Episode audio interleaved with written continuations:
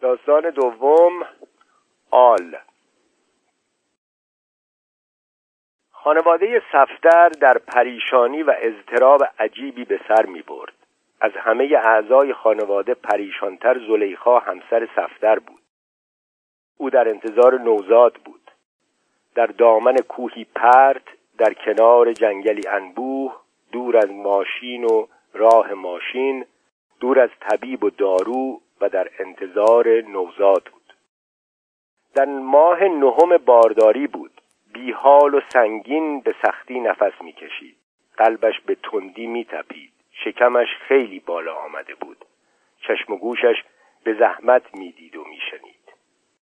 همه در بیم و حراس بودند. زلیخا از همه بیشتر.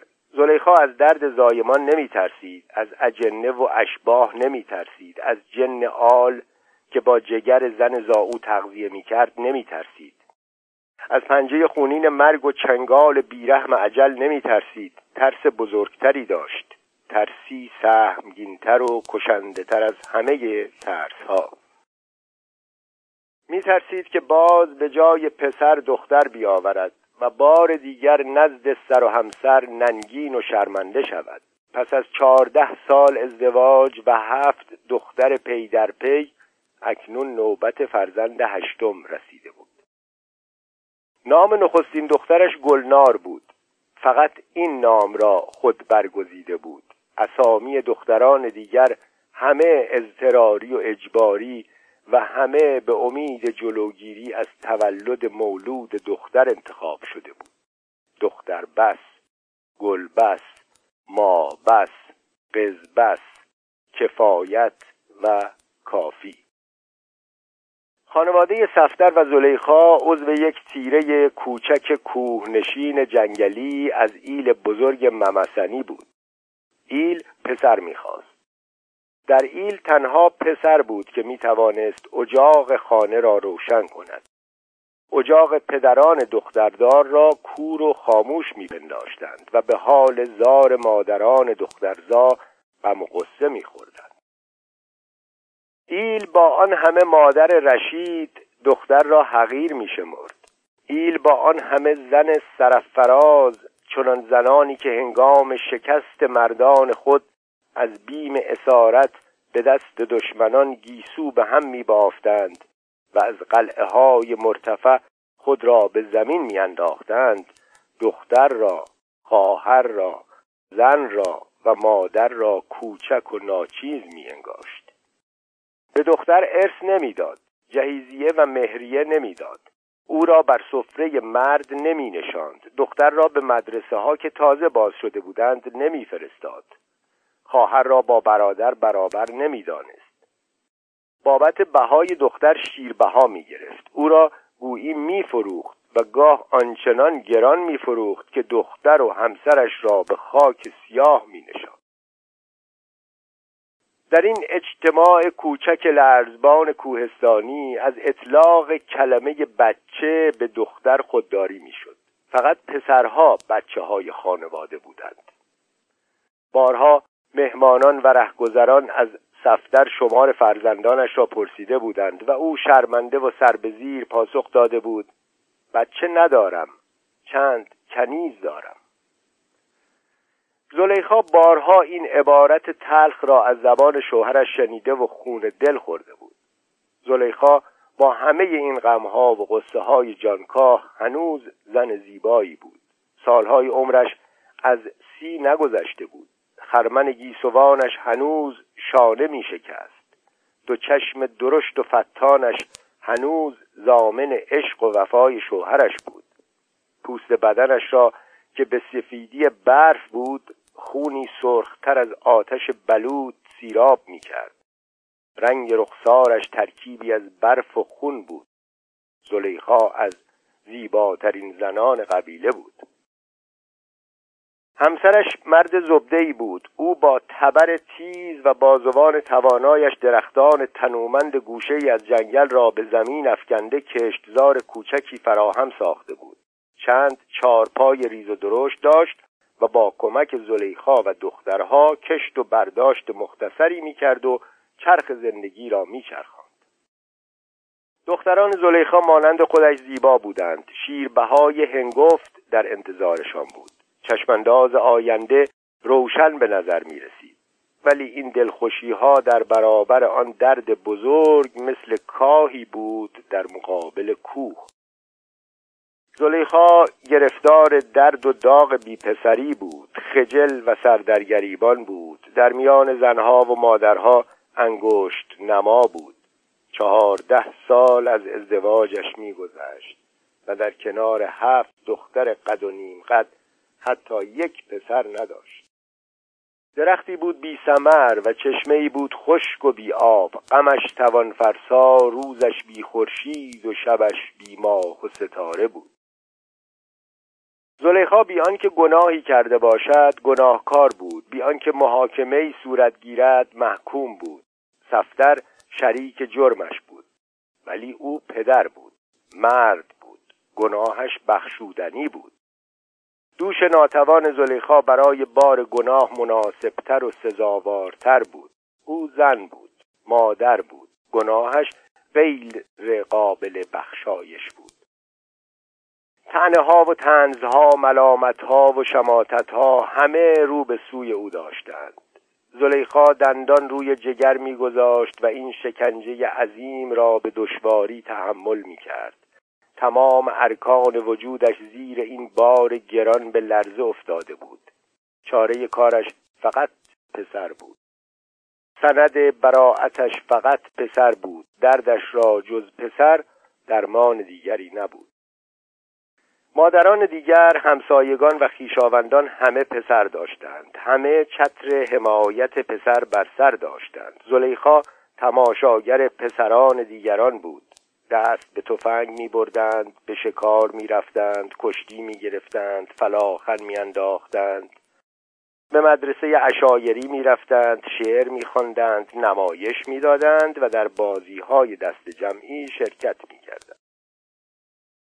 زلیخا با اندوه و حسرت تماشاگر بیقرار این صحنه های دلاویز و آرزو انگیز می‌شد. جنب و جوش جنین را احساس می کرد صدای پای طفل را میشنید. دست به شکم می برد و در آرزوی پسر آه می کشید پسری که در این بازی ها خودنمایی ها و زورآزمایی ها شرکت کند آرزو می کرد که او نیز به جای کنیز و زرخرید کودکی آزاد به دنیا بیاورد. کودکی نر و نیرومند تا مایه فخر و مباهاتش شود. کودکی که کانون سرد خانواده را گرم و فروزان سازد به مدرسه برود درس بخواند جوان و پهلوان شود و پشتیبان او و دخترانش گرد زلیخا برای رسیدن به این آرزو راههای دراز پیموده بود. دعا گرفته بود اجاق بوسیده بود بره و کهره نظر کرده بود. به سراغ شیخ و درویش و چاوش رفته بود. برای زیارت امامزاده های گرمسیری، سردسیری، شهری، کوهی، فقیر و غنی دشتها و کوهها را زیر پا گذاشته بود. به قدمگاه ها قدم نهاده بود. به درختهای نظر کرده دخیل بسته بود. چارقدش را از سر گرفته به زریها آویخته بود. دختران زلیخا هم شریک درد مادرشان بودند. آنان نیز با امید و اضطراب در انتظار نوزاد بودند. در آرزوی برادر لحظه شماری می کردند برادر می‌خواستند تا گهوارش را بجنبانند تا برایش لالایی بگویند تا دورش بگردند تا کاکل مویش را ببوسند تا کف پایش را ببوسند تا منجوق مولا قلی و مهره سلیمان بر کلاه و پیراهنش بدوزند. دردها از روشنایی ها می گریزند دردها با شبهای تاریک انس و الفتی دیرینه دارند.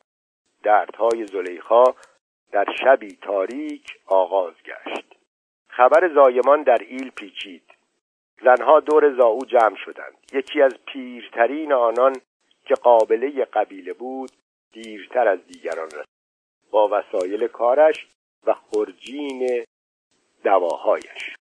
زنجبیل، دارچین، فلفل، اسپند، میخک، هل، آویشن، نعنا، قراقروت، نبات، زاج، باروت، نیل زهره کلاق زهره روباه پنجه پلنگ دهان گرگ چنگال عقاب و موی یال و دم اسب.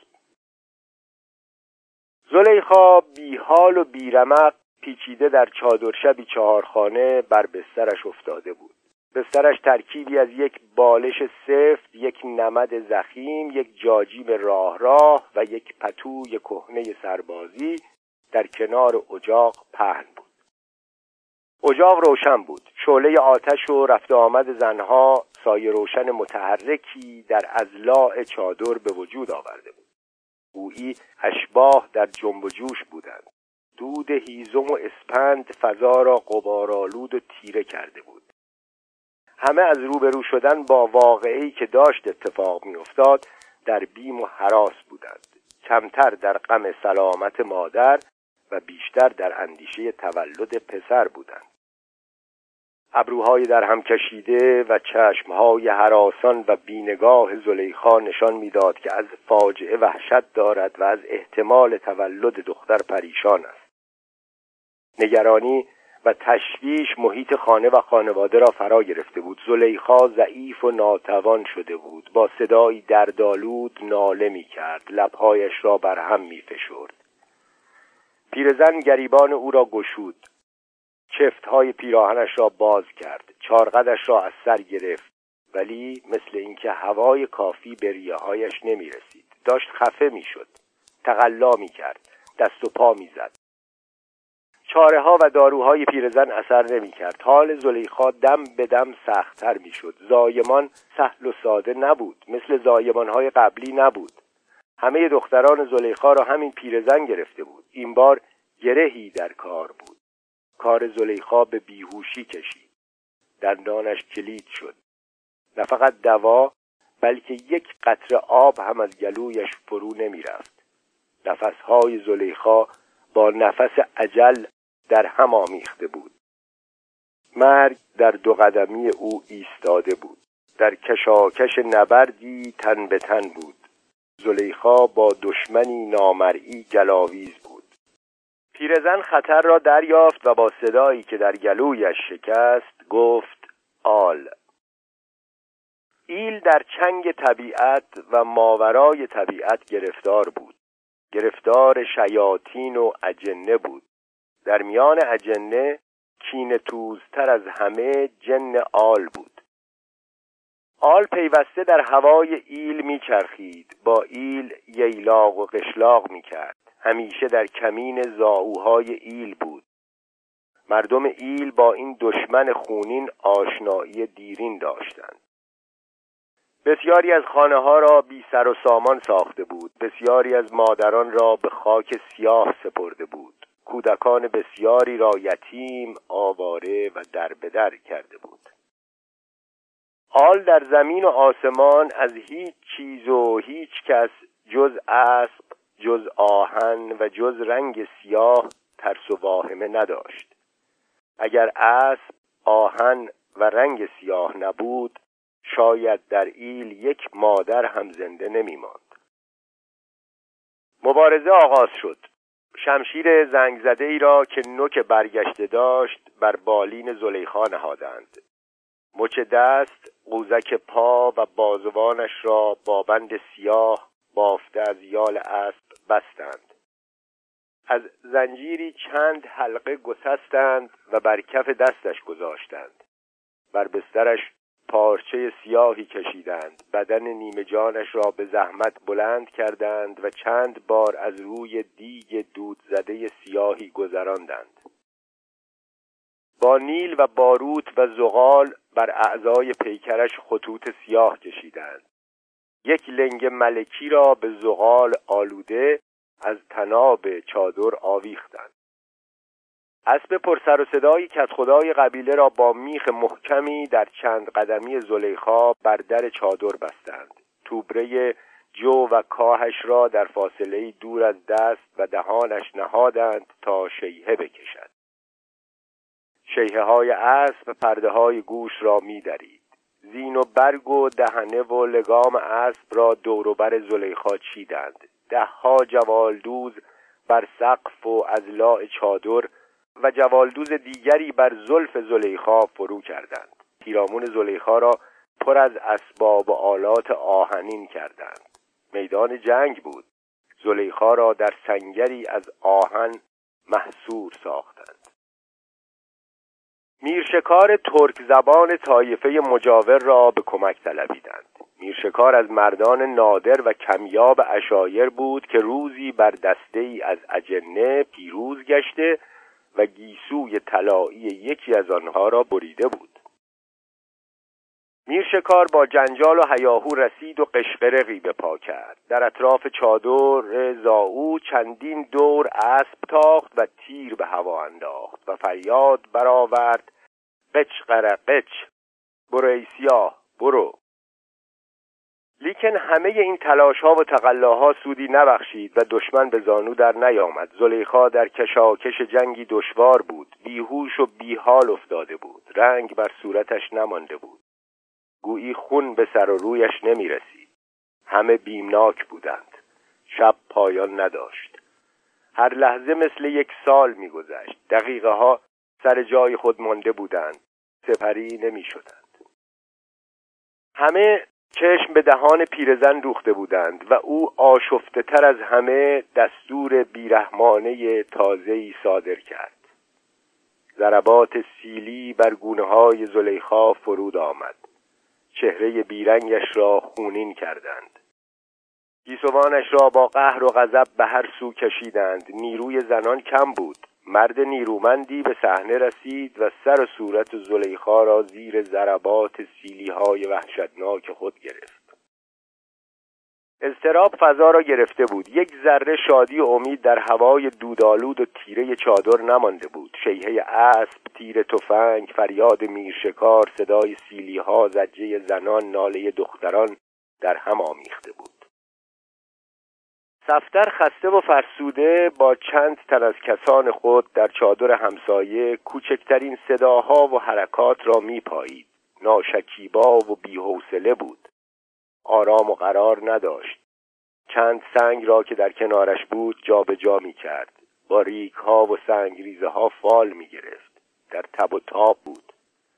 یک قطعه هیزم را توی اجاق زیر و رو می کرد سیگارهایش تمام شده بود. ته سیگارها را می‌کشید. گاه بلند می‌شد و اسبی را که به حمایت زنش شیهه می‌کشید میبوسید.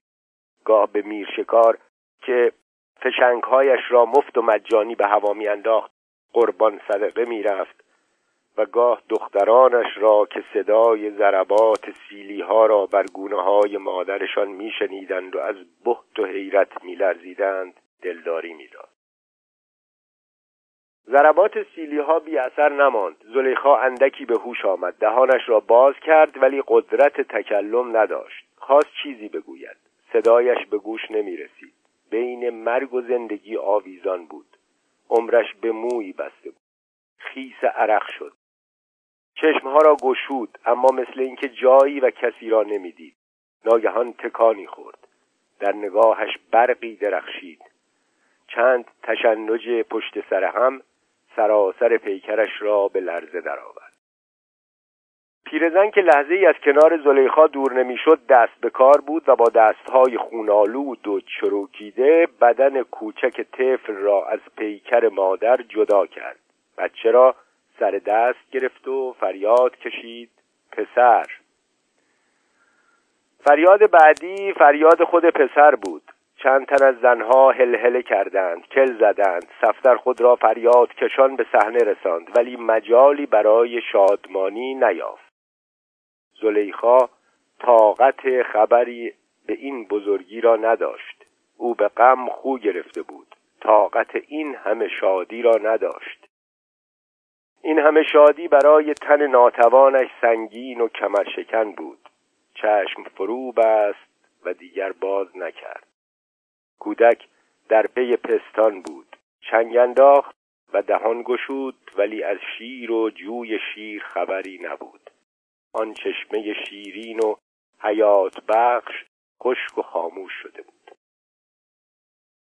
زلیخا آسوده شد. از چنگ بیداری های پر دلهوره از چنگ خواب های بی سر و ته از چنگ اجدعاهایی که میبلعیدند گرکهایی که میدریدند سیلهایی که ویران می‌کردند آسوده شد. اندوهی ژرف و سیاه همه را گرفت. در میان این دریای مواج ژرف و سیاه تنها یک نقطه می درخشید پسر.